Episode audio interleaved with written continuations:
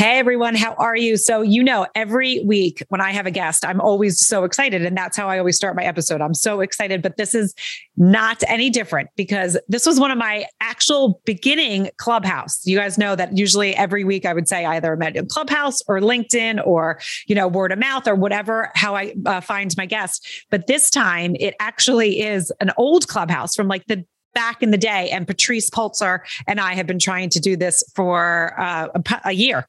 like a long time, an embarrassingly long time. Yes.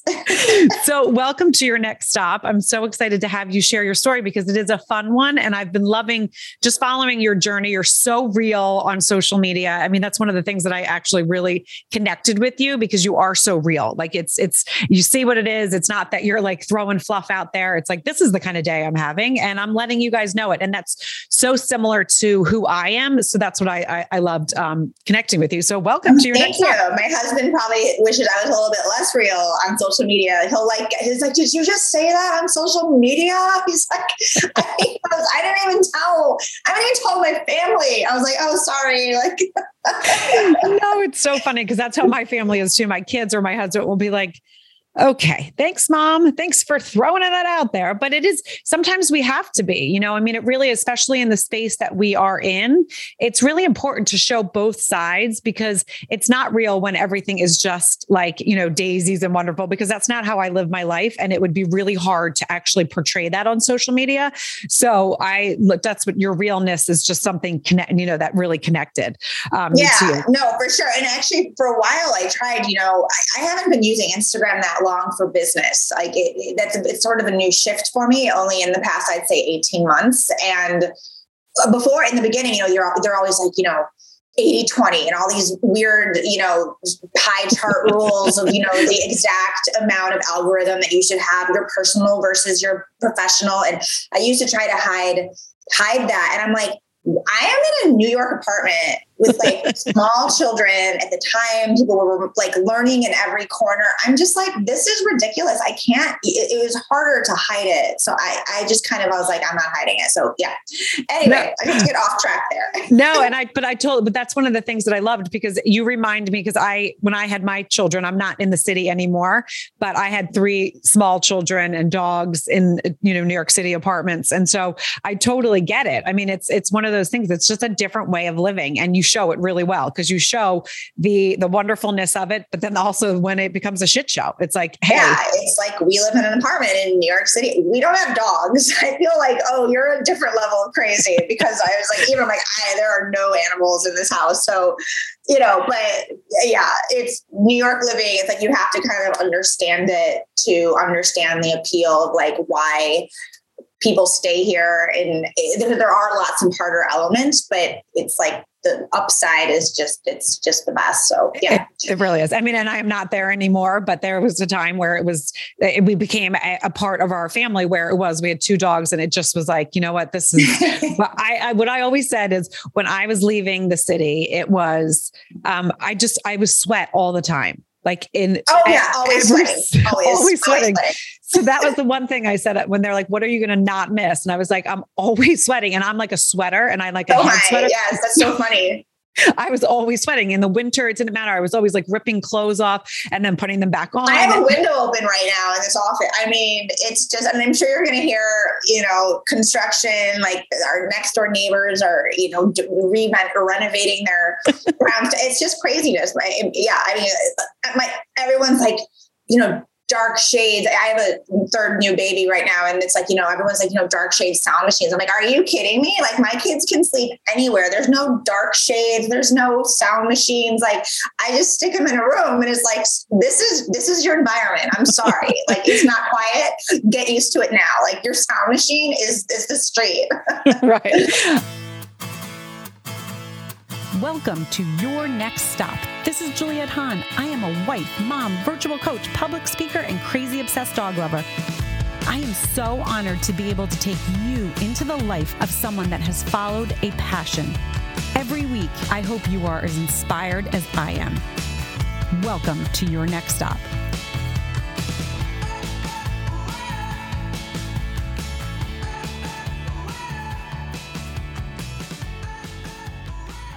Okay, so I want to know, and I know my listeners want to know a little bit more about you and what makes you tick, and how you, uh, you know, how you became what you are right now. So I know when we first originally spoke, it was, you know, we kind of really talked about how you didn't really look at entrepreneurship as something that you ever wanted to be in and now you totally are. So can you yeah. take my yeah, take my listeners a little bit back to whether it's, you know, high school, university, but just a little bit of like, you know, a little bit of your background. No, I'll give some cliff notes and I'll try to be concise. Uh, I mean, I always say I'm a late bloomer because I my 20s were extremely lost. I I did not like my 20s. My sister's my little sister is 29 and she's having like all these breakdowns. I'm like, I get it.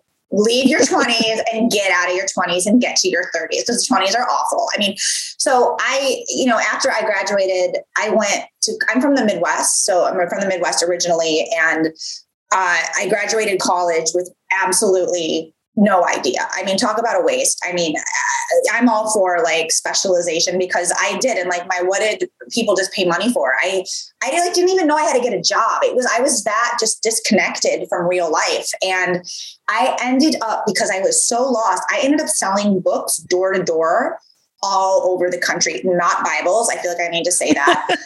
um, no Bibles, but because I was just so, I just didn't know what I wanted to do. And so I started selling books.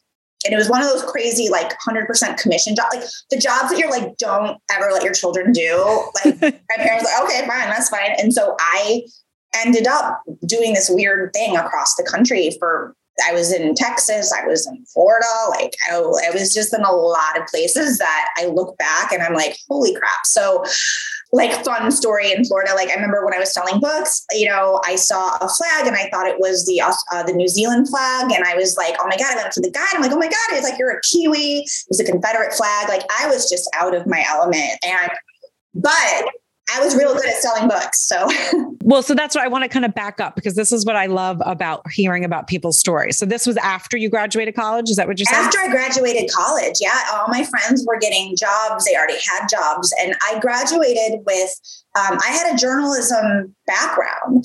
I, I, just didn't even really know what I wanted to do. And I thought maybe I'd be a small town, or not a small town, but I thought, oh, I'd be a reporter but I just was not, I, I don't know, I was epitome of lost, you know, 22 years old, and you're supposed to be doing these things. And I just wasn't equipped to like go into the real world. So now did you so this is where I love to kind of dive into like your family a little bit. So were your parents were they in the business world? Did your mom stay home or did your dad stay home? You know, what what was the background there so in, in as you were growing up? Yeah, I mean I had a complex growing up. My biological dad left my family when I was 5, so I definitely had like a, my mom raised me as a single mom for many many years and my grandparents were huge. Uh, my grandparents were the closest people in my life until they died a few years ago.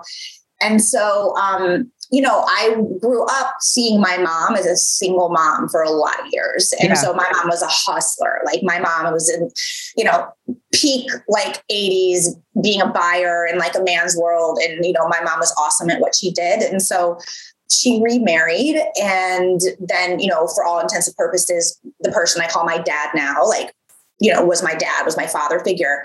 And but he was very up and down. So it was like you know one year we'd we'd, we'd be rich and then like the next year we'd be poor. Like I mean, he had some mentally had some mental illness and so that wasn't you know you don't realize that as a child. So uh, but that came out over the years, like what's going on here. So there was some bipolarness in there. So I grew up in this crazy house where I lived in Singapore for a few years. Like we, I mean, so you know, my dad was inter, he had like an international job. So my my childhood, in retrospect, when I look back, I thrive in chaos. Like I am fine with it, and I think at some level it served me well because I I don't judge people in because I never had I didn't have that idyllic childhood where you know i remember going to other people's houses and getting jealous because being like oh is this how like is this how it's supposed to be? And like no one's yelling and like no one's i mean i just grew up in that loud house where it just was normal to me. And um, thank god you know my mom is amazing. I had really strong my grandparents are amazing. I had like very strong influences in my life but it could have gone it definitely could have gone another way. Right. So, yeah. So that's so interesting. So, I, I loved you just having like insight in that because I think uh, what I always share, and this is one of the things that I talk about, and I know you're huge into storytelling as well, that a lot of people don't know that there's parts in their early childhood or earliness that really actually formed them. And whether you believe in God or the universe, it really, we all have a path and it depends on the path that you kind of take because we all don't find that path. Some of us find the path at a different time in our lives and it's because of life experiences. So I always love to kind of go back to childhood and kind of pick the brain there because a lot of times it is, it's like, oh, wait a second. Right. You know, I did, I lived in chaos and I actually thrive in that. And it's funny because I am the same sort of person. I, I my parents are divorced, but my dad was in our family. But I live in chaos way better than a lot of people because it's just what makes me thrive. And I had, I mean, my mom was a kindergarten teacher, very stable family, but that's how like my brain works. Like I like, I need the chaos to kind of, you know, to kind of get like excited and and and run and with it. And I can really live in that. And sometimes I create chaos to be like, okay, let me stir the pot here. So, you know, I can kind of just get things going. So that's why, you know, it's always like two dogs, three kids, you know, there's always something going on. Um, but it is a really cool thing when I think back to my story, my younger years. A lot of it was because I'm so I'm dyslexic. So school was really tough for me. And okay. the, the, way that I could sometimes pay attention is if it wasn't just like everyone sitting there and it was like, you know, at the board arithmetic, I learned yeah. such a different way. I learned hands on and like, you know, those classes that you got to get involved. And so yeah. it, it really takes me back to those times in my life that that's really why I learned the way I learned. I mean, it's also because of the dyslexia, but I could, you know, how I managed and kind of maintained it. So you going out of college, it's there's nothing where you had, saw your mom working hard so you knew okay i graduate college i got to get it i have to get a job right? So that was yes. like your mindset. It's not like i graduated now i can go live on someone's couch. So that's kind of oh god yeah no i always knew that you know I, I always wanted to work but i also think because my dad my, you know disco bob that was always his name. I mean so you know there's always those friends dad that's like ooh that's like a little bit weird you know and my dad was like the weird dad right? But that was normal to, to me. So, you know, doing strange things was just, yeah, of course you're going to get up at 2 a.m. and like help de-ice your backyard, help ice your backyard to do a, a, like an Olympic size, you know, rink in the middle of the night. Yeah, I mean, th- that's normal. That's not right. normal. But, you know, I grew up like doing all these strange things. So to me, when I said, "Oh, I'm going to go sell books door to door across the country," my dad's like, "Cool, go, yeah, awesome. I'll see you later." You know, like no. So I think in a way, it, it served me well because if, if I have to really dig deep and appreciate him and his role in my life, because there was a lot of stress involved with that too. But the upside is, is that nothing is too weird and nothing is too crazy. So the expectation of me graduating from college wasn't to just go get like that corporate job that right. all my friends were getting because you have to get a job. It was like, okay, you know, you still, to, and by the way, like, you know, I, I didn't come from this background where, you know, everything was just taken care. And gra- granted, there was privilege involved. Like I went to college, I didn't have to pay for college, I didn't have loans, but it's not like I was this rich kid where, you know, I could graduate and it's like I had a trust fund. It was like, no, I I had to like figure stuff out. So anyway, yeah. So I sold books and I was really, I made more money selling books. It took me decades, a decade to actually match what I was earning at the age of 24, which is wow pathetic. But um, yeah, that was my, that, so that was my kickoff after graduating college. And then just to kind of speed this up a bit, I remember I was selling books in LA and I so ended up selling like thousands of dollars to this guy, to this dad. He's like, I wasn't going to buy it. I wasn't to answer the door. He goes, you need to like get, he goes, you need like, you need to like get into TV or something. He goes, this is amazing. He goes, you're really just naturally good at talking and speaking. And I like want to buy all the books you're telling me. So he happened to be one of the head guys at American Idol. So random. And so anyway, I kept in touch with him. And I, when I went back to Chicago, I ended up getting an internship at a local at WGN. I don't know if you know I actually, I totally know WGN because I was in advertising, and that was one of my, um, that was one of the stations I actually used to call on. And WGN is a weird station. It's not a normal news station, so it's very quirky. And look, Chicago is like the, the land of nepotism. It's like anyone who's on TV there, it's like their mom or their dad or their grandfather or their uncle. So it's a really weird market. So I got this internship and I loved it. And I was, you know, doing the interning at like two in the morning. And I, but I just love being in that environment. And so I'm like, oh my God, this is what I'm supposed to do. I am supposed to be in journalism and I'm to revisit because at the time I was like 25. So this is like a few years after, and I still did not have a normal job, but I made so much money selling books. I was able to literally like sell books for three months and then just go to Europe or just kind of live nomadically before that was a thing. Um, but then I got serious. I went to this internship and I, um, and from there, this is when it gets kind of funny. One of the guy, one of the girls is like, you know, there's this local show called the Nude Hippo, your Chicago show. You should, you should like get involved with that. And so I said, okay. Ended up getting this hosting job. Mind you, I wasn't paid. I look back, I'm like, oh my God, so many mistakes, so many mistakes. But I ended up getting this hosting job on a show literally called, you can Google it, The Nude Hippo, your Chicago show. And it was, I thank God, like YouTube wasn't around and Instagram wasn't around because I, it would like probably have ruined me before I even had a chance to like do something normal. But it was this like variety show and I'd have to dress up in like a Shrek. I just like I'm so embarrassed even talking about it. But I did this for a year, and I remember being like, I'm going to have a reel or you know like a, a, a video, and I'm going to get a reporting job now because I needed. You need to show yourself doing stuff to get a job at these local stations. So I'm like, this is perfect. Right.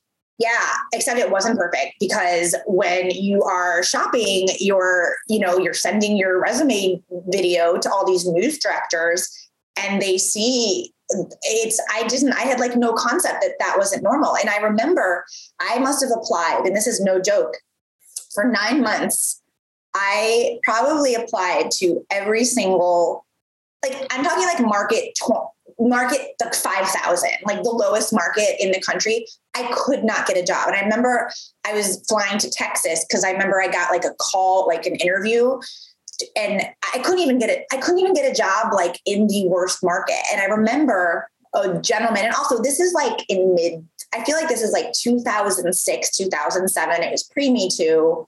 It was pre like, it was like peak Britney, I, I look back when I watched the Britney Spears documentary recently, I felt so sad because I'm like, I am her. Like she was so my childhood that right. I look back and I'm like, it's all these men, you know, running these news stations. And it was very much like, it just had that yucky feel still of a bit of a touch of misogyny, but I was too young to even realize that. So, but I remember I sat down in an office and this news director from like, you know, Peoria, like not even like outside of Peoria, like a town of 12 people. He's like, um, I'm going to show you the, the, the, the video of the woman that I just hired. And I want you to just look at her stuff. And I'm like, okay. So he puts the, he plays the video for me and it's this woman and she's standing outside the White House. and she's like, you know, reporting live from the White House. And I'm like, oh my God. I literally like my reel was me in a Shrek costume where I was like at a Star Wars, a Star Wars convention, interviewing all the people. And I I was just, I remember just being like wanting to die. And I was like, okay, got it. He goes, you know, you're really uh, raw. He's like, if you get some training, you know, maybe come back to me. And so he goes, you should have, have you ever considered applying to Northwestern because, you know, you're in Chicago. And I, funny enough, I had applied to Northwestern when I was in, in high school and I didn't get in. And so I was like, yeah, I was like, yeah, I had, but you know, it's like not even on my radar. So anyway, I ended up applying to after I saw this tape, it stuck with me because I'm like, I I'm never gonna get a job, like literally. And I can't keep doing nude hippo, your Chicago show. I'm not making no money. I was living at home at that point at like 26. I was like going backwards, you know. So then I'm like, you know what? I'm gonna apply. Northwestern has a one-year grad school program. And I ended up getting in to that one-year program. And That's that amazing. is really kind of the shift because, you know, I was in a one year program. I was 26 years old. So I was much older, or I was 27. I don't even know. I, it was like 20, I was like older than my classmates, but I was more serious because I'm not 22 just going straight into grad school. I was like, this is do or die. Like all my friends have normal jobs. I've never had a salary. I've, I've never had a normal anything. And so um, that is really what, and I was lucky because I, when I went in the one year program, it was, they were, it, you couldn't just do like broadcast or print because that wasn't the world anymore. You had to learn how to do websites. You had to learn how to shoot your own video. You had to learn how to edit video. So I was in this one year program where I was all, it was technical skills. And then, yeah, like you can do reporting and stuff, but you need to understand how to like do your own stuff in tech technical. But you know what I love about that though, and and I'm sure you've in hindsight seen all that experience that you had before, like the sales with the books, and then also with the the naked hippo, all that experience. Nude, nude, nude oh, oh, sorry, the nude hippo, not naked. it's the nude, not naked. sorry, the nude hippo. Um, but do you know what I mean? Like you got experience. So you're right. When you went into and got into that Northwestern program, you were like, okay, I know exactly what I want to do. And I now have the skill set because I've gone through like what I don't want to do. Right. And I think I was already rejected from Northwestern. So it was honestly, I was so, so surprised that I got in. And I also like, I didn't realize how much also like you know, I had like my grandpa like taught at Northwestern. Like, I mean, I, you know, I had like these, you know, my uncle went to Northwestern. So the fact that I didn't get in was like, oh, wow. Like, you know, so I already kind of like felt, you know, like a family stain. Like I couldn't get into the school that my freaking grandpa was like an engineer professor at. I mean, that's pretty pathetic when you have like that much of an in and you're like, nope, sorry, we don't want your grandchild. so when I got in for grad school, I did feel a bit vindicated. Like, okay, yeah. So when I went into the program, I just felt, and you know, and, and here's the other thing too. Even being in that program, and like, I knew I liked it, but I wasn't like, yes, like this is it. Like even at 26, 27, I wasn't like, oh God. So am I, is this how it is to work? Is this how it is to be an adult? Like you're never really fully happy, but you're just, you have to make money. So I was already feeling strange too. Like, I don't know if this is exactly it, but I, I, I can't turn back now. You know, I'm 27. Right. Right. So, so this is what I love because this is where your journey, though, then kind of goes where you start getting bigger jobs, right? And then, you know, if yeah. you could take us through that, and then, yeah, yeah, yeah. So quickly, so it was a one year program, and at the end of it, you're allowed to apply like they have northwestern has all these relationships you can and you can do like an extra internship. So you can almost do like an extra quarter. And so i was supposed to go to south africa. And i remember I, w- I got this internship and i got accepted to be this like broadcast person or like train. And i was like oh this is everything you know? Well i ended up not getting it. It was like, honestly, I was like, bags packed and something weird happened where they're like, oh, yeah, sorry, you actually didn't get it. So I remember being like, are you kidding me? And so at the time, I remember I was talking to my teacher and she's like, you know, we, we, you, why don't you go to London? And I remember at the time I was like, oh, I don't know. I, I, don't know why. I just, I just wanted to go to South Africa, you know? And so I didn't want to go to London. It sounds crazy just even saying that, but, um, anyway, she's like, well, we have a, we, you, we have a spot for you at time at dot com, you know, like time.com. Right. I was like, all right. So I ended up doing that. So I ended up going to London and I ended up doing this, this time.com internship and thank God, because first of all, being in London, you know, you're just the connections you make. And then also ended up meeting my husband. I didn't even know that was not, I, I didn't even know it at the time, but I ended up importing, uh, importing a Brit back to the, to the US a few years later. But and because I was there, that I had met someone at CNN and they're like, oh, you should like come to CNN.com. And so I ended up actually staying in London after my internship and getting like a job like at CNN.com. And so I kind of got all this digital experience through the back end and I have to say, like that, having that on my resume, that is when things opened up. Because then when I came back to the States, I went back to Chicago and I'm like, I gotta get out of this town. Like, it's not big enough. Like, Chicago is just true. Like, if you are not a great a daughter or a son, it is really hard to infiltrate, especially the TV market. They keep it real right. close. People don't leave. I mean, the, the local scene in Chicago is king, like or queen. It's it's like the national scene. You know, that's it's it doesn't get any better than like local Chicago. So I didn't want to do that, and also like reporter job it's just it's a hard it's a hard existence like reporter jobs and also it, it, was changing the industry had changed you know? And so i came i moved to new york without a job this is true story like i, I had a, i found a it was like 2010 2011 moved to new york no job and i gave myself like three months to get a job and i ended up getting a job at bloomberg tv overnight from the i had the 2 to 10 shift 2 a.m it was it was it was so awful. I was like covering the uh, the asian the Asian market. I have no business doing that. I'm like, if people only knew, like, I was like, wait, you got you hired me to do this, but I needed a job, and so I that thrust me in the in the scene. You know, you just need that like that first in that first. And that's, yeah, it was an awful place to be. I'm still really good friends with a lot of people, but it was a very horrible environment. So, um, yeah, also pre me too. So it's, you know, the media is such a strange place, but it's, um, it was a great job in that it, it made, it let me stay in New York. I mean, I, I had three months. If I didn't find a job in three months, like I, I had to move back. I had to move back home.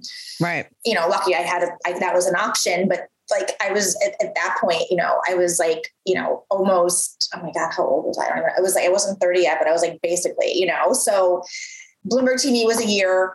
And then I was laid off from that job. And then because of my book, honestly, I'm really good at being rejected because when you sell books that long door to door, and it's truly door to door, you just rejection just sort of rolls. And I was, you know, I've been rejected all my whole life, you know, like rejected at all this TV stations when I tried to get a local reporter job. So rejection is not something that I'm scared of because it's just part of my existence. So I remember when I got laid off, I was like so calm about it. I'm like, all right, okay. It's just like I'm gonna get a job, but it's a process and I just it's a number. So I ended up getting an in and he's a mentor to me to this day. But it was man, he had a, it was at NBC, and I'll never forget. I met this random person who I did not know, but through, you know, how it works.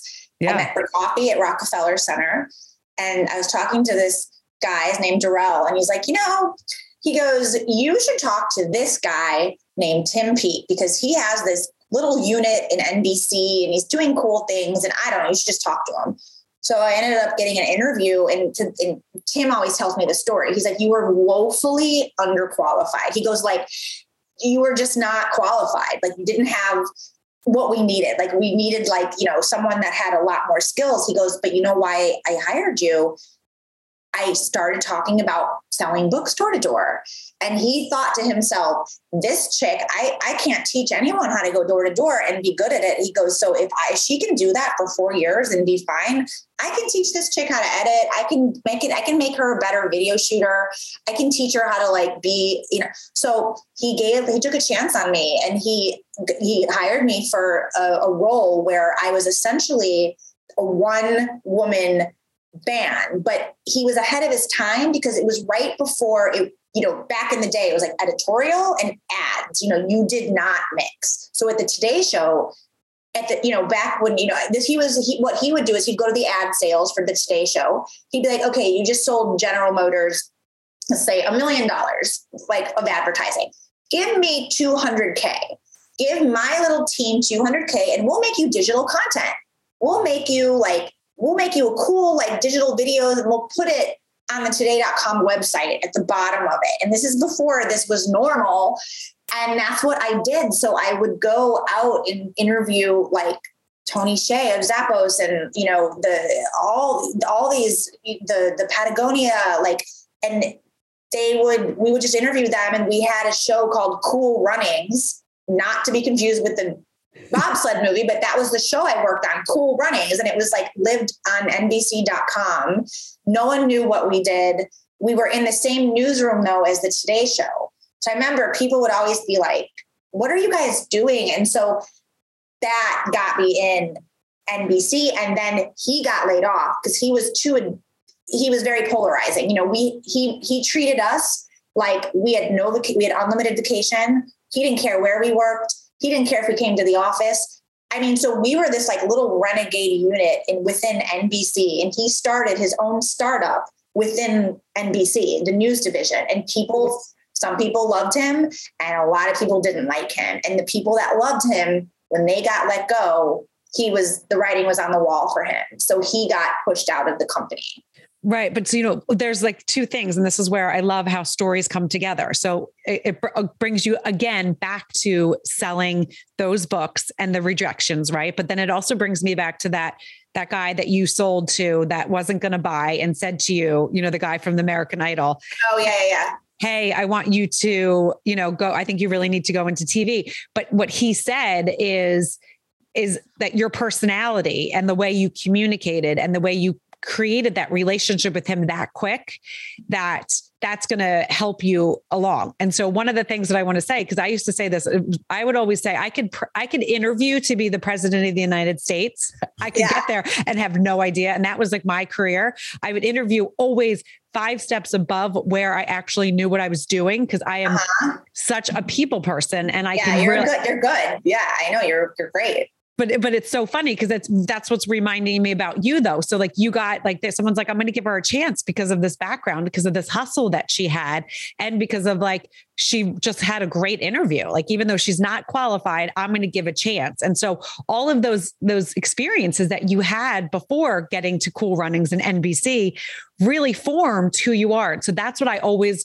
you know on this on this podcast but also even when i'm talking to clients and stuff is what i want them to always take their story and really think about it because all of those little little tiny pieces like the guy from american idol right? He planted a tiny seed. He said one thing to you.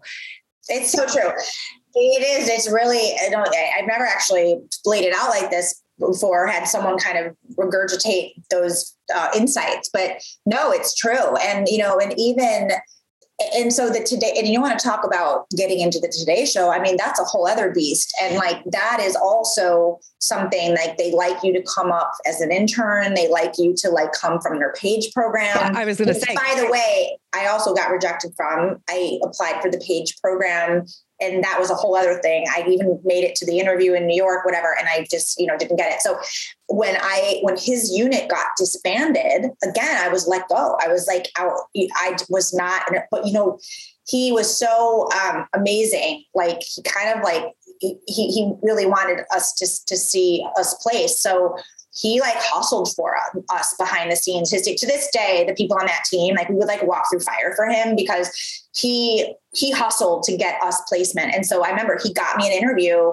at the Today Show, and he even said he's like, she's not qualified probably for like the job that you have advertised or the job you have listed, but I'm telling you, you need you want this girl on your team. Like you, you, you she's going to do cool things for you. And so I ended up getting a producer job on the weekend Today Show, which by the way, there's a difference. Okay. There's the weekend Today Show and then there's the Today Show. So the weekend Today Show, you know, you're kind of like, yeah, you're just, you're not, you don't have the same resources. There's different budgets, there's different expectations. So even though you are on the Today Show, there is a divide, but it's a divide that I'm so thankful for because it's a divide because you have to be scrappier. You don't you can't just call a crew like unless you were you know unless you had like coda or, or whatever like you know you're not just getting a camera crew like you had to shoot it. So even though i was still at the today show all the stuff i did i was still shooting it. It's this unit that creates like even though we didn't have all the bells and whistles that maybe some of the, our counterparts did on the morning and the weekday we worked harder. Like we got to work smarter. And like, I think that made us better storytellers and producers because we couldn't just always rely on, oh, I'll just give it to the editor or ah, I, I don't even know what I'm shooting. Because when you're forced to think about a story and you're the one shooting it, you have to plan everything. You have to think about what you're doing. And you have to, you know, quite often you were interviewing the person because you were doing it for the reporter. So the weekend today show was a really interesting place for me. And so I, I, I soared there because of the technical stuff. I came into that team knowing how to shoot and edit and most people did not. So that is why i got it because they're like all right she can shoot and edit we're just going to give her all of our video and she can right. cut, cut our video. Right.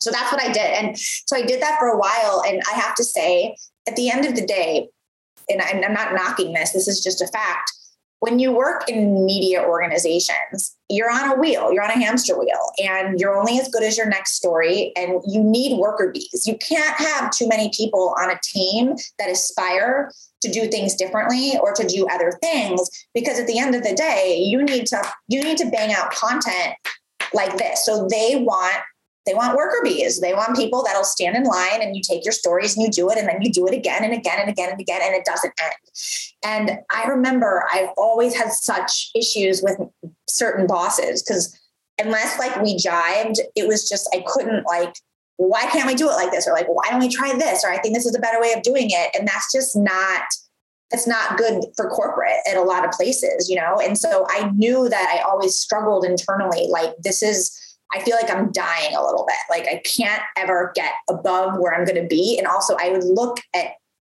especially women, a decade older than me, I didn't want their jobs. Like I didn't want, I wasn't jealous. I wasn't like, oh God, I can't wait to get there. I'd be like, oh God, I don't want that job. So then you start thinking, like, what am I doing? I actually love the segment that you just did because I think it's so cool how you just said, like, that's where you were at NBC, right? You had this this great job, but it was like, I don't, I don't want anything above it. So what does that mean? So that's what I want my listeners to think about because I want those people, and this is what I always say, like if you're a little bit unsettled, but more than not, right? So if you're going to a job and you're like, eh, it's good, it's all right, but I'm not lighting myself on fire. Like I'm not excited about every day and I don't aspire to be what my bosses are. You need to gut yeah. check yourself because life is yeah. too short.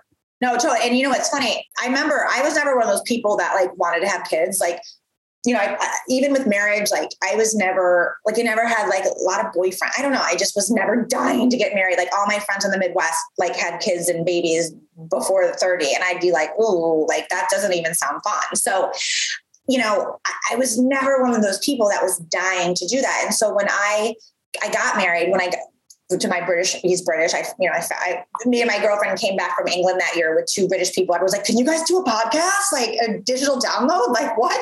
And we both married them. It's so funny.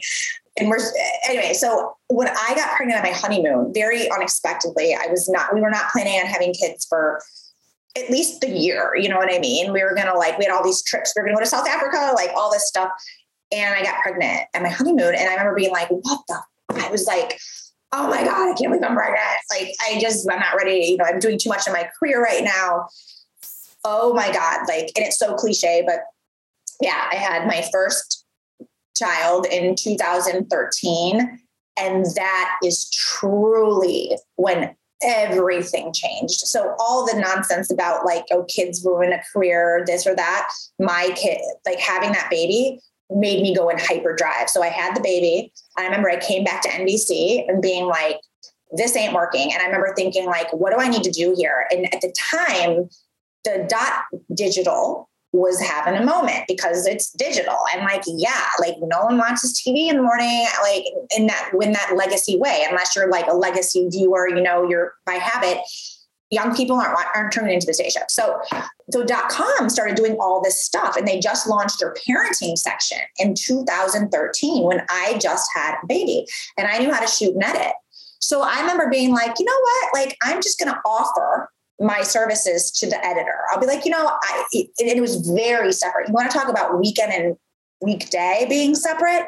People on the show didn't even know where digital sat. Like you, it's, I swear to God, they'd be like, wait, digital works digital. I mean, it was just so, it's like so embarrassing, but it's true. It was just, that's very much like, oh, that's digital. You know, that's not, that's not TV. And so I, I haven't been there in a few years. I don't know if it's still like that. I imagine it's, hopefully it's not, but it was a little bit of that. So I ingratiated myself with the digital team. So I got to know the editors, I got to know the parenting editor, I got to know like the woman who ran that that that whole unit. She's still there. And I was just available. I was like, I'll do whatever you guys need. So they started like giving me stories. So I would do this on the side of my normal job. And I'll never forget, this is a good story. It was right around the refugee crisis in Syria. And do you remember that awful photo of that little boy that was washed up on shore? I mean, and when you work in a newsroom, you're desensitized and there's TVs everywhere. I mean, things could be happening and you're just like, oh, okay. And I'll never forget that photo came on the screen and I it stopped me dead in my tracks. I'm like, wait, what's going on here? What's going on here? And I remember being like, Syrian refugee crisis. This is embarrassing. I work in news. And I was like, what's going on? I, I had no idea. And I got obsessed with it. I got like, oh my God, like what is happening? And so I just started like donating, just mm, mm, like personally. Like I started like looking into things and there was this random GoFundMe and this woman in California I will tie this together with the boat, but there's this woman in California who she posted and I don't it came up my Facebook. She's like, This picture is haunting me. I'm a stay-at-home mom. I don't know what to do. All I know is like I'm gonna start collecting baby carriers because um if you're a refugee family and you have kids, like they need baby carriers. So like donate to my baby carrier. And I was like, genius. So I donated to her baby carrier, didn't think anything of it but it was in the back of my mind. So I remember a week later, I'm like, oh, I wonder how she's doing. I hope she got to her funding because you know you don't get funding unless you reach the level. I went back and she was like, I think her goal was 5K and she was at like 20K. I was like, oh wow. I like get chills thinking about this because I remember being like, oh my God, I'm going to reach out to her. And so I reached out to her on a whim. And I don't even know why I said this because I had no business saying it. But I said to her, I'm a, rep- I'm a producer at the Today Show and you have, this is an amazing story. Like, wh- wh- I, I want, like, what are you doing? Like, I want to like go with you. And like, you know, and so I remember she was, got back to me. She's like, oh my God, I'm going to Greece like you should come with me you should come with me to greece. And i was like oh my god that's an amazing idea. So i remember i went back to the today show and i was like this is an amazing story. I was so dumb. And i like go into my boss's office and i'm like we got to do this story. And he's like uh no. And he goes sorry next. Like just no. Like you're you're not doing it. And i was like wait what? I'm like should i pitch it to the weekday show? Like i should he goes no. Like sorry. Like that's just not it's just not what viewers want to see said, okay. So I was so angry. Like I was angry. And at this time, too, I was pregnant again. So I was pregnant with my second kid. And I remember I sat on my desk and I can't believe I did this, but I sent an email and I put him on it, my boss, and I put the head of digital on it. And I put like a few other people. Like I think I even went like above my boss, like literally put like his boss at, who's still at the show. And I said, "Hi guys, I'm Patrice, blah, blah, blah. I'm like, I have an amazing story and here's what I want to do. And my my boss doesn't want it, but I who else wants it? Because you don't have to do anything. I'll just do it, but it needs a platform. Within seconds, the head of digital replied and like, oh God, that's amazing. We want it. And so my boss wrote me a private email and he's like, can you please come to my office? And I thought I was getting fired because I, you know, I, we we had a, a, relationship where I actually really respected him and we got on, but when we didn't, like he was like, "Totally your line," you know. And so I was like, "I'm getting fired." And so I went in his office, and he's just like, "Please never do that again." Number one, he goes, "Number two, go go to your fucking story. Like I don't even care." He goes, "Here's my thing." He goes, "Here's my rules." He goes, "I will let you." He goes, "I will give you," but he goes, "You cannot have a reporter." And I'm thinking, I don't want a reporter. Like, I don't want a reporter flying in on a first class, like flight, doing a stand up in a refugee camp and being like, bye. I told him, I'm like, I want to be embedded for a week with this crew of random American women who met each other online who are now traveling to refugee camps to pass out baby carriers. Like, this is an amazing story. Like, what are you talking about? So he wouldn't give me a reporter. I'm like, great, I don't need a reporter. I said, but you need to give me Jen. Jen was a woman on my team who used to work for the Red Cross and she had been in disaster zones. And she was like, I mean, Jen is hardcore. Like she's like a bodybuilder. Like Jen is like, oh my God, Jen can do anything. I'm like, you need to give me Jen because she knew how to shoot video too. I go, I need someone that like knows what they're doing. I don't need a camera. I don't want a big cameraman. I need like small, nimble people. So he like he, he let me have Jen. And so me and Jen for one week, we traveled to refugee camps I ended up, they flew me to LA. I was with Natalie. I was at like the cool kids table. And I remember like, I just had my baby. I was four weeks postpartum and I won this huge award, got presented by like the broadcast association. Like, so anyway, all this, right, is happening. And I'm like, oh my God, like I need to trust my own instincts. Like I just this wasn't supposed to happen and it happened and it happened in a huge way like i was on the show like the, the, the, weekday people wanted me on the show like to talk about how i did this or like how did you even find this story? And i went back again i went back seven months pregnant. So i went there three months and i went back again and did a follow-up and that was that was much more distraught just because it was a different time with the refugee crisis but we went to like search like I saw boats coming in from Turkey. Like it was like really, really, really harrowing. And so I did it. I did more stories. So I did all this stuff.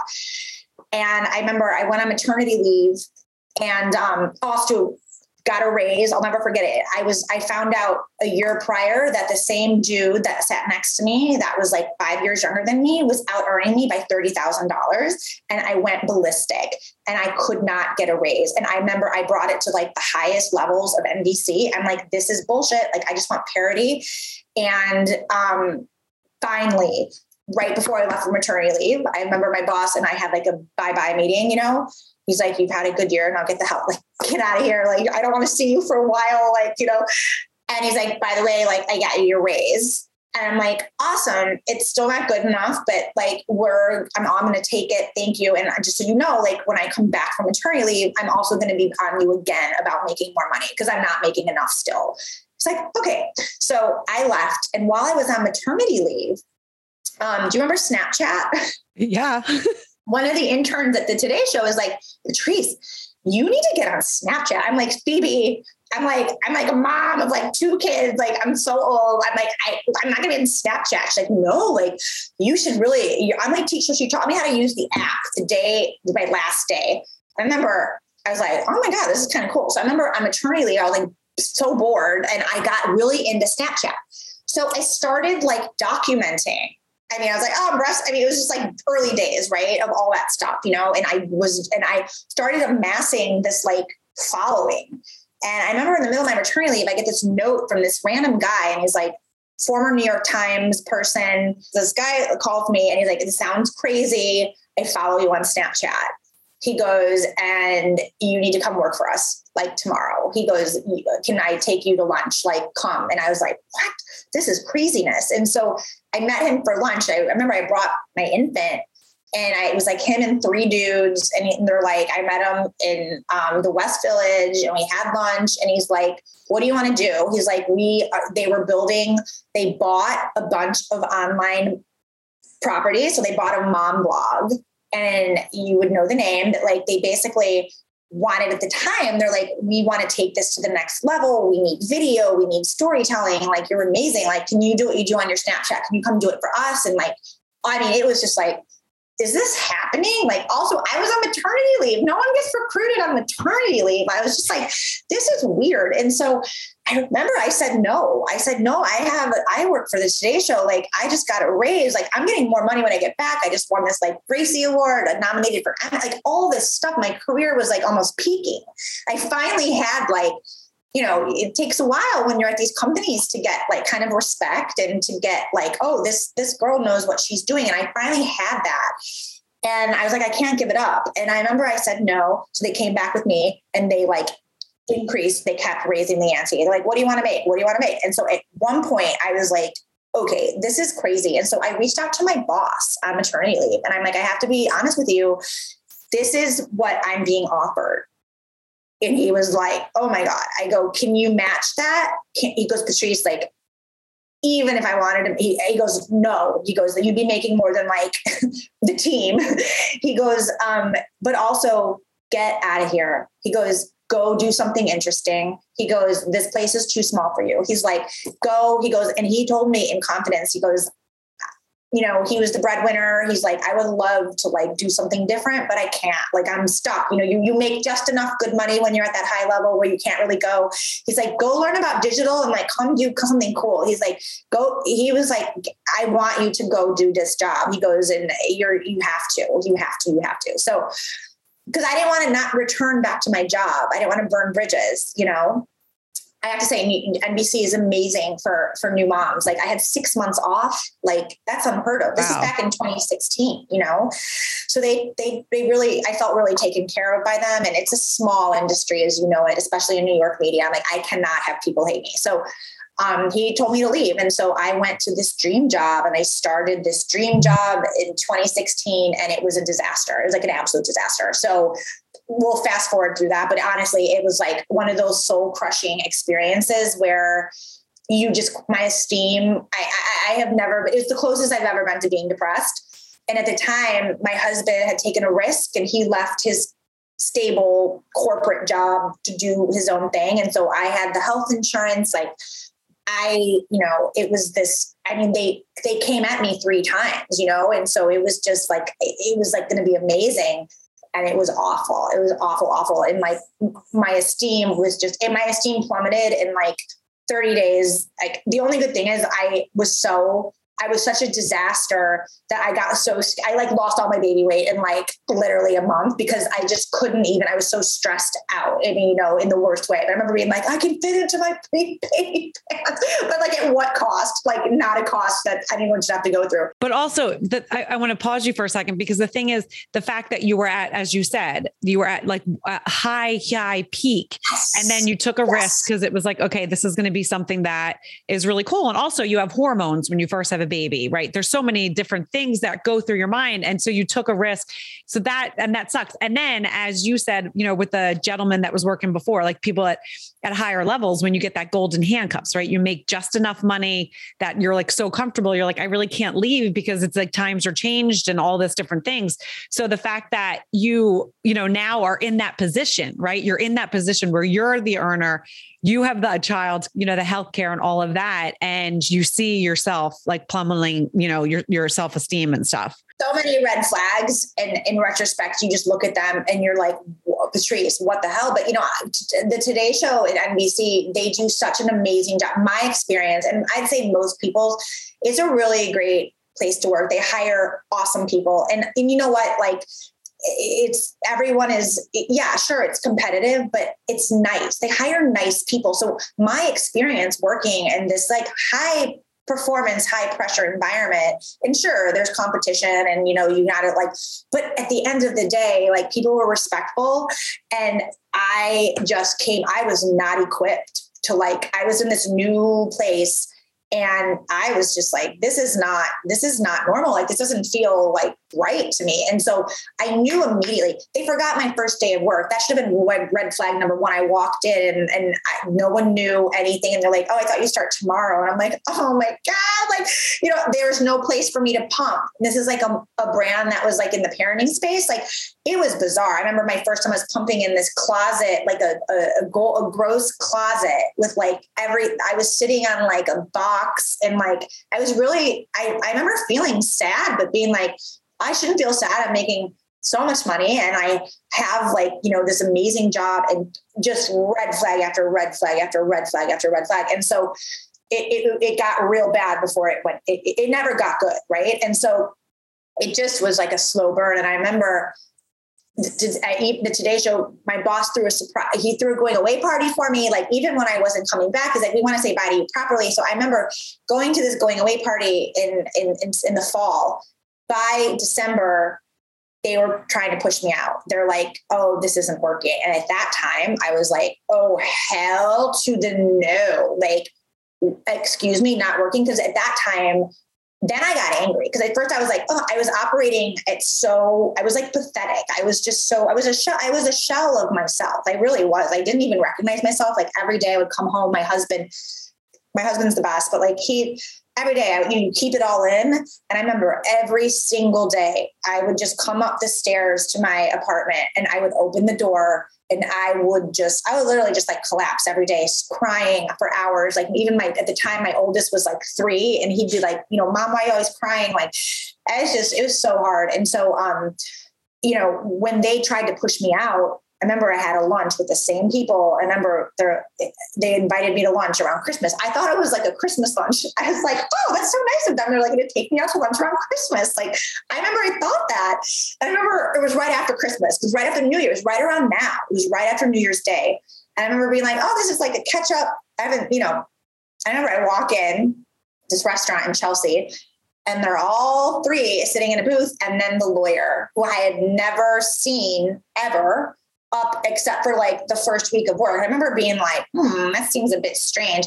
I still like sit down. I'm so like, hey guys, your Christmas? Like, Happy New Year, you know, like, and it's just like the conversation was like, well, this isn't really working. And then I like flipped. I was like, oh, this isn't working. I was like, really? Like, let me tell you guys about something that's not working, like how you run this company. So anyway, I ended up like some stuff happened where thank God I stood up for myself because I they think they realize like, oh, okay, we just need to let this girl go, but we want this to be nice. So I actually did end up getting a severance. And it was that moment. I remember I was so I was so depressed because I remember being like, I have to, you know, you, you go through this experience and I'm low. So I remember being like, I can't even fathom interviewing.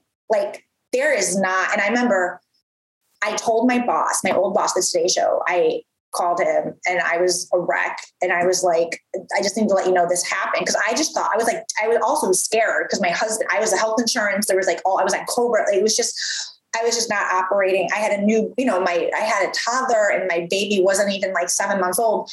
And, um, my boss was like, well, you know, you, you, he basically is like, you know, you can come back. Like it's, you can come back. And I remember being like, you know, what an amazing, first of all, going back to that is amazing. Like what a, that's an amazing place to be. And, but there was something in me just felt like kind of a loser, you know, I hate to use that word, but like, I just felt like I can't even pack it outside the walls of NBC. Like I tried to do something different. I tried to do something cool and I couldn't do it. I actually failed. And actually, I remember thinking, I'm not good because I must be in this weird bubble where it, you know, things, the real world works differently. And I, I was at the end of that experience, I was made to feel, and as part of it's my own, but truly though, it was like, no, you're not, you're not good. Like actually, you know, I remember there was a one woman in a meeting in front of everyone. She's like, aren't you from NBC? Aren't you from the Today Show? Like, shouldn't you know this stuff?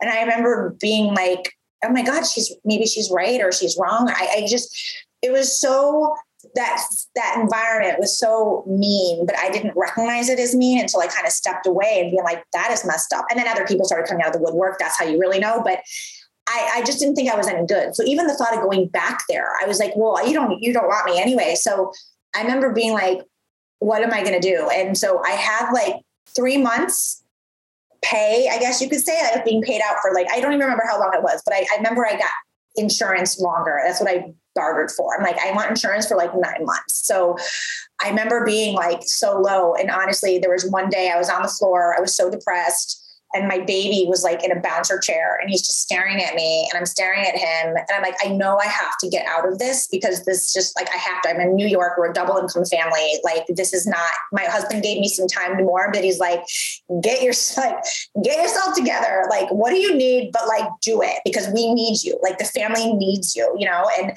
that's I remember looking at my baby on the floor and I was like crying and everything and he's just staring at me. He's like ah you know he's like a baby he's like happy and he's smiling and his little legs are going in this baby Bjorn bouncer chair. I remember being like, oh my God, I gotta like get myself up and like do something. I remember that next day, I said to my husband, I'm like, you know what? I know how to shoot video. I know how to edit video. I'm sure there are like some brands or businesses that like need video. So maybe I should just like do a have a video company. It's like, I think that's a great idea. And so that's how it's like that's how it started. But even like, you know, I, I it, it, it, there's so many bumps and downs, but like that's so the top of 2017 in March is when I started my company. But you're not even thinking like that. I thought it was a stopgap so I could interview to get back into media when I felt my esteem was at a higher place. And I was nervous to interview because I was like, I have to explain a 90 day. What is this? Like, why are you only there for 90 days? So I was already like, I need to get some more experience in my belt so I can say like, oh, my gap was nine months. So that's okay. I can, I, then I can go back into the real world if I have, if I can explain nine months, right? I freelance, I contracted, you know, I did cool things.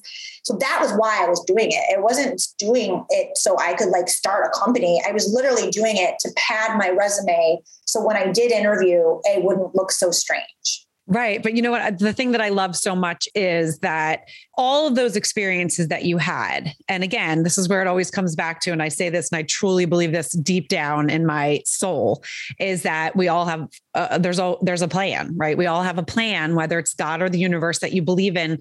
And you kept getting these little things, as you said, back, you know, when you were at the Today Show, or even before then, you were like, eh, I don't really want to be that person that's there. And you know it, this is okay. It's not not great. And then you had all these experiences and the universe or god just kept going i'm going to throw some more stuff at you because you're not getting this. You're not getting this. And this is what i want my but uh, all like this is what I want the listeners to think about is that if you didn't have all those experiences, you wouldn't be as successful in your business that you are today because of everything that you went through.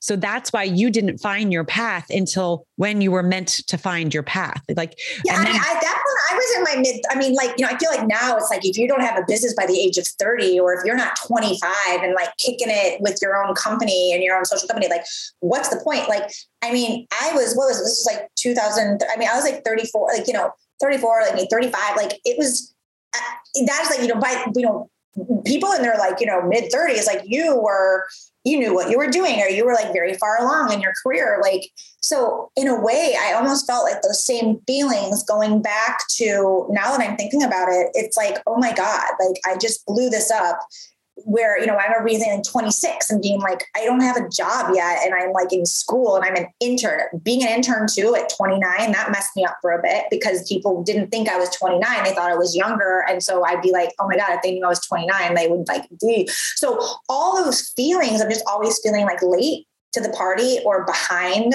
like it's definitely a theme. That I still it's it's like now that I can talk about it it, it is something that um it, it's a I got to get over it, and I am getting over it because now I'm realizing it's, it's it's okay. But that feeling of like, oh my god, like what am I doing? And so when I started this thing, I didn't even call it a company. I called myself a freelancer. I remember being like, I'm freelancing, like. But I remember I went and bought with my severance money. I bought a kick-ass camera. I went and got like a Canon, like you know, top of the line. I spent fifteen thousand dollars on lights, tripods, camera. I'm like, I'm going to learn how to like really do this because I have to, I'm going to do video. So that's what I started doing. And I started, you know, you get a couple clients. God forbid if they only, it's just like, oh my God, it, it was just so, I remember being at a shoot for this very well known influencer now. And I remember being at her apartment because she, her team hired me to like do all this content for her. I'm like, yeah, no problem no idea what I was doing. And so, I mean, you, you do, but like it's different when you're in editorial land. Like I've shot so many times, but it's different. It's a different headspace a bit when you're doing it for a brand or a company than it is like purely story. It's purely editorial, right? So when I was at this woman's house, I remember I didn't know how to really work my camera. I mean, I, I remember being like, oh my God. And so I took the camera. How weird is this? I'm like, I have to go to the bathroom. It's just me. It was like all her team. And I like took the camera like to the bathroom probably like, what's going on here?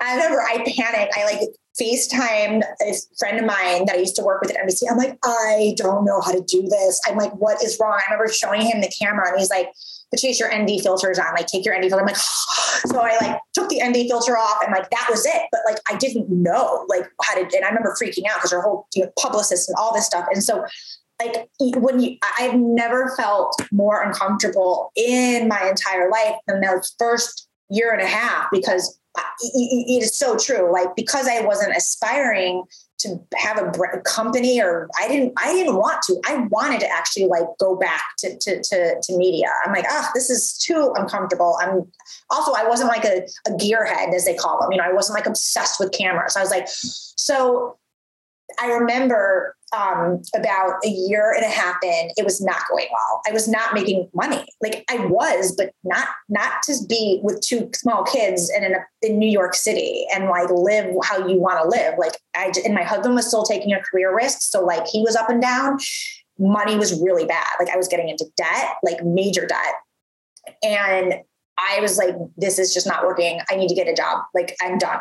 And I remember my husband is the one that is like give yourself six more months. And I was like, what? He's like, give yourself six more months. He's like, I know you. He goes, you're going to figure this out. He goes, you need more time. And I'm like, I know this is hard right now and we're like broke. but like I just give yourself six more months. So I remember I ended up, and this is counterintuitive because I didn't have the money really, but I hired a business coach. It was like year two of my business. So it was like 2017. I hired a business coach at the end of 2018. And I didn't have it, put it on a credit card, but I was like, I need help. And she came recommended and she was operations. And I remember the first meeting we had, she looks at me and she's like, first of all, like, what is going on? Like, you are, I, I was, she made me realize that I was not thinking of myself as a founder, as a businesswoman, as a, the, the captain of my own company. I was just freelancer. I was just doing some projects. I was like dabbling in video, but I'm actually, at the time, I had launched a, a, a parenting site on the side called CityKin, which is, anyway, I, so I was always doing, like, that's what I'm going to be doing but I need to make some money because I'm going to be, I really want to be doing it. So I just never really took it that seriously. She kind of helped me level up my thinking. And she's like, stop it. Like you are a, a businesswoman, you're a founder. And I remember, and she helped me clean up like, I mean, my my website was me with with a camera and a giraffe getting licked on the face. She's like, "What is this?" I was like, "Are you a?" Was like, "I don't know. I don't care. No one looks at my website." She's like, "But people might." So I just was so disjointed and like everything because I didn't feel it. I didn't feel like I was worthy of that. And also, like, I just wasn't connected to any other entrepreneurs. I was living in this weird silo. So, anyway, that really changed things for me. And so, after I had my business coach, I kind of leveled up a bit. I started like, and I would say yes to everything. Someone, I, I remember like I paid for someone's video. I remember it was like this, like this hair brand, and they're like, "We don't have any money." I'm like, "Okay, cool, no problem. I'll just do it." And, and I like literally like I like I paid for their like social videos. And I remember being like this is insane. Like what am I doing? And also I couldn't really connect the dots of like my skill set because my skill set is not shooting and editing. I can do that but it's not my zone of genius.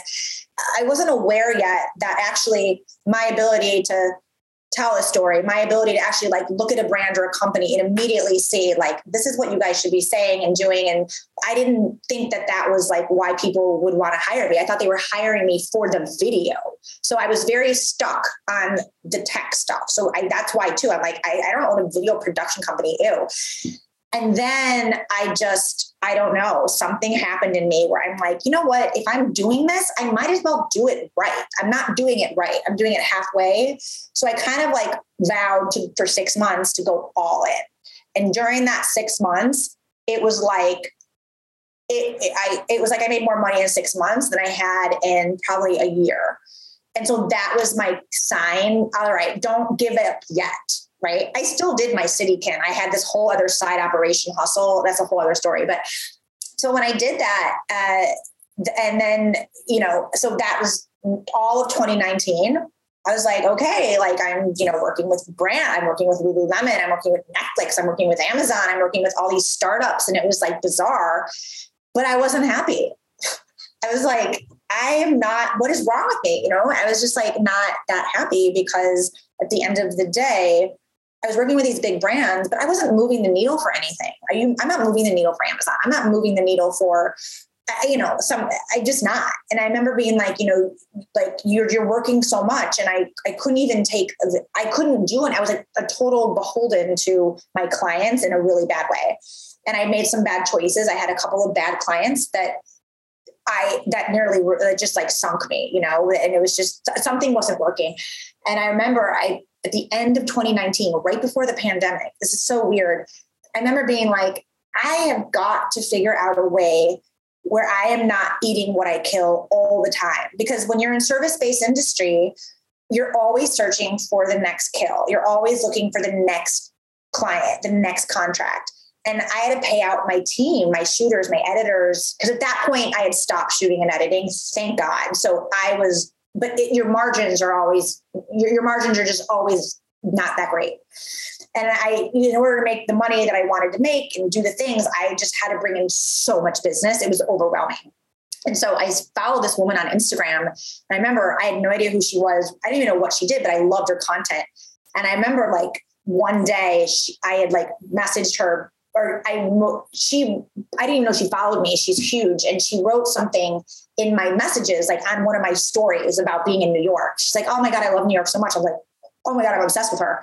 So I did what any like crazy person does. I video messaged her. I was like, I love you so much. I don't even know what you do, but like you have the best content. Like I feel like I look at your content and I'm like, oh, you speak to my soul. Well, turns out she ran um, a for service-based female entrepreneurs. She taught female service-based how to digitize their knowledge. And you have to understand, I know this is a whole world. You know, your Amy Porterfield, your whatever, your Maria's, like all those people that you know, whatever, good or bad, whatever. Like, I did not know that world. I had no idea that that was a world. I didn't know that you could make money on Instagram. I didn't know that there were like people doing courses. Like, I was like, what are you talking about? I'm not a teacher. Like, it was a so this woman I joined. It was the most money I've ever spent in my entire life. I, I gave her my credit card. It was like very high five figures. I'm like, what am I doing? But I just felt so like compelled. I'm like, I need this woman in my life. And I did a 90 day mastermind with her at the top, at the top of 2019. It ended March 1st. And by the end of that March 1st, I had all the knowledge and the know how to make a boot camp, like a four week online boot camp. And I remember I launched it, I sold it, and I sold like all these seats. So when the pandemic hit, I knew now, like, oh my God, like I know how to make courses and I know how to make group coaching programs. So for the past, like, since then, I've just been in this mode where I've like discovered this whole side of like, oh my God, I really, yeah, it, it's it's very bizarre. And actually, it's funny because I'm not a teacher by nature. And I remember one of my masterminds I, I, I was running. I had a woman who took it, and she used to teach NYU professors how to teach better. And I remember in one of our one on one, she was like, "Can I tell you something?" I was like, "Yeah." She goes, "Look," she goes, "Your mastermind was great, but you you you need to be like you need some help." I was like, "Oh my god!" Like, uh, okay. She was like, "Can I help you?" I'm like, "Yes." So she worked with me for a month and she revamped. She went through every single weekly lesson plan. Is like, this is you're too much. I, I am realizing it made me realize like being a teacher isn't just having knowledge and just spewing your knowledge. The whole beauty of it is like people need to apply, understand, and feel empowered to take on the advice and the knowledge that you give them and do it to themselves. And it was like I didn't know I'm not a teacher. And so this woman who I'm still friends with, like she completely like switched my mindset on like how to teach. And so she changed my digital because once I implemented what she did, I had women now like complete like doing things. Stay tuned for a quick message from my sponsor. Hi, my name is Shari Hodis, and I'm the president of Aura Limited, a proud all women owned brand marketing and global sourcing agency. Simply put, we provide fashion forward swag for any and all of your branding needs. Please visit us at www.auralimitedspelledout.com. So I want you to shout out where people can find you so that they can look you up and and yeah so, I, so my website and instagram so my website is patricepoltzercreative.com and then um, my web my instagram is patrice and yeah i have courses classes i also have a done for you video team so if you're like i don't want to do any of that i don't want to know how to do it i just want someone to do my video for me you know we do that and also founder story that's like my jam is really helping business owners tap into what their founder story is and then show, and, and, and putting that on video. So which is amazing. No, I mean, but the thing is, your story needed to be told in that fashion because you just you just laid out for all the listeners how all those different signs that you were getting all those different years it you needed to kind of be where you were and that's what i always want my listeners to listen to sometimes you might not be in the right spot but you're not in the wrong spot because you're getting a skill set and tools to then take you to where you're meant to go. Yeah. And I think for your listeners too, I mean, the biggest thing too is, you know, I, I, think social media makes everyone feel like they are behind in some way. And, you know, you, you never get the full picture anyway. But honestly, like, that's what I'm realizing. Like, I'm not behind. Yeah. Like, sure. Am I where I want to be at goal wise? No. But if I look back and reflect, like, you know two years ago i didn't know what a digital course was you know so i think it's taking um it's doing things that really do like make you want to die like i feel like every time i do something really new i like want to die like i feel like i'm going to throw up like i just i don't want to do it but i i now know that that is the sign that I must do that. And those are the, the needle movers. Those are the ones that I think can move you quicker. It's, it's, it's just getting yourself out of the, the, what you do all the time because that really is how you change. You have to really do something different than what you're doing. Otherwise, you're just going to be on the same path all the time, you know? Yes, no, I love that. Well, I just want to say thank you so much for joining us here at Your Next Stop. This was awesome because I know a lot of people took some really great nuggets and you guys know what to do. If you like what you hear, please share, rate and review and go follow Patrice. Look what up what she's doing because you never know when you need a little help or if you know someone that is actually in a situation where they need to level up their business, you guys can find Patrice and you can do just that. So, stay tuned for next week where we're going to be talking to another entrepreneur who has followed a passion. Thank you so much, Patrice. I hope you liked this episode of Your Next Stop. Please subscribe to my channel, share with your friends, and join in each week.